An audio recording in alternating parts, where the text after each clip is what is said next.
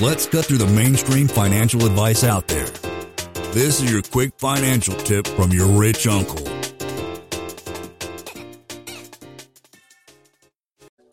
But getting back to like this bonus depreciation via a cost seg, right? So what the heck is a cost seg? So a cost seg is pretty much you pay a geeky engineer like how I was at one time to go out and itemize the entire building and if this is all kind of goopity got you, it really doesn't matter, right? You pay a guy about five to ten thousand dollars to do this. There's different ranges, and of course, you want to find a good one, and we can kind of help you guys out if you guys need any referrals to this. But the engineer needs to actually go out and visit the property and you know take some notes and do their report. But basically, what it is is this large report where they are itemize all the little components of the building from you know, from roof to plumbing, electrical, concrete, you know, everything. Basically, what they're doing is itemizing all the little components into dollar amounts into different categories. And those categories are five, seven, 10 year category assets. Certain things are depreciable a lot quicker.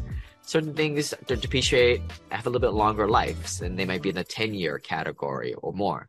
So again, not really needed for a passive investor's point of view. Passive investor's point of view is kind of understand this stuff on a high level to know who to go get the cost seg or which in syndication to invest in that they're doing a cost segregation, getting the bonus depreciation, and then be able to communicate to your CPA and what the heck to do with all this. Because most of the CPAs we find, or at least from what I see, a lot of you guys out there, my clients, 95% of you guys have to change your CPA because a lot of CPAs just frankly don't understand it and makes sense that's why the CPA has a day job. They haven't figured this stuff out yet, right?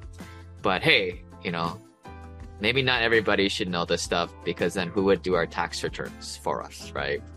But anyway, so this cost gets done. It's passed off, uh, probably in a nice little PDF or Excel format, whatever.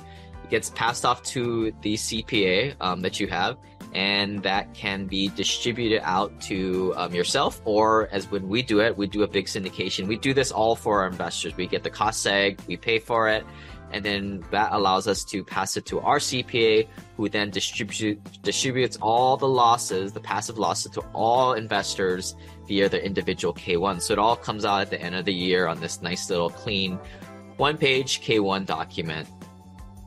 And what this does is now each individual passive investor, or you know, if you're doing this on yourself, um, doing it on your own properties, um, you guys can check out the, the referral um, partners at simplepassivecashflow.com slash costseg. By the way, there's some older videos and education on there if you wanting to do this all on your own. Lane is not a lawyer CPA, but the dude did quit his engineering job and now owns thousands of rental properties. Learn more about the secrets of the wealthy. Join our community at thewealthelevator.com slash club. And if you're looking for a longer form podcast, also subscribe to the Wealth Elevator podcast.